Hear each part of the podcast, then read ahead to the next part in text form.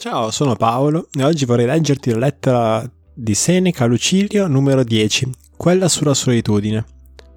E così ne intendo cambiare il mio parere.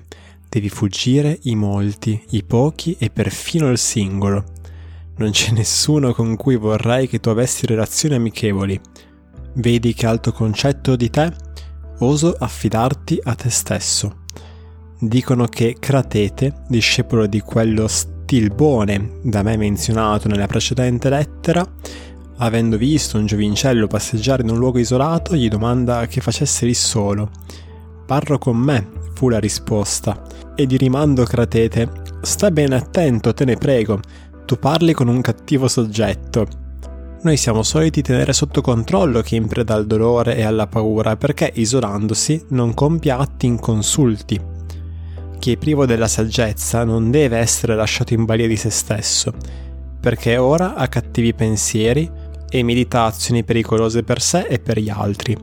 Ora si abbandona alle sue passioni disoneste, ora il suo animo manifesta apertamente tutto quello che celava per paura o per pudore, la sfrontatezza, l'ira, i bassi istinti Infine, per lo stolto non c'è neppure quell'unico vantaggio che deriva dalla solitudine, ossia il non confidare nulla a nessuno e non temere delatori.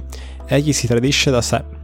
Vedi dunque quali speranze mi fai concepire, o meglio, poiché la speranza è una parola che indica un bene incerto, vedi che cosa da te mi riprometto.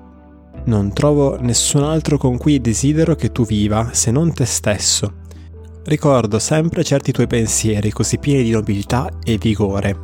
Me ne sono subito rallegrato con me stesso e ho detto: sono parole che non vengono dalle labbra ma dal profondo dell'anima.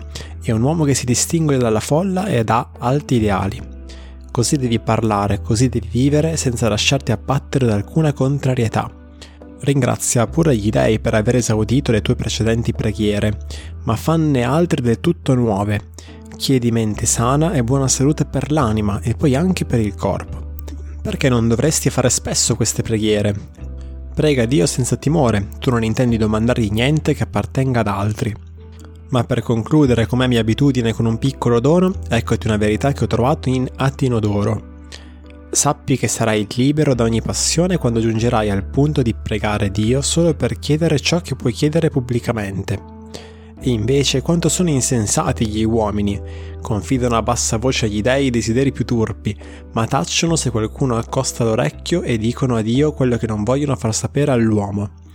Vedi dunque se è giusto e salutare questo precetto. Vivi con gli uomini come se Dio ti vedesse, parla con Dio come se gli uomini ti udissero. Addio.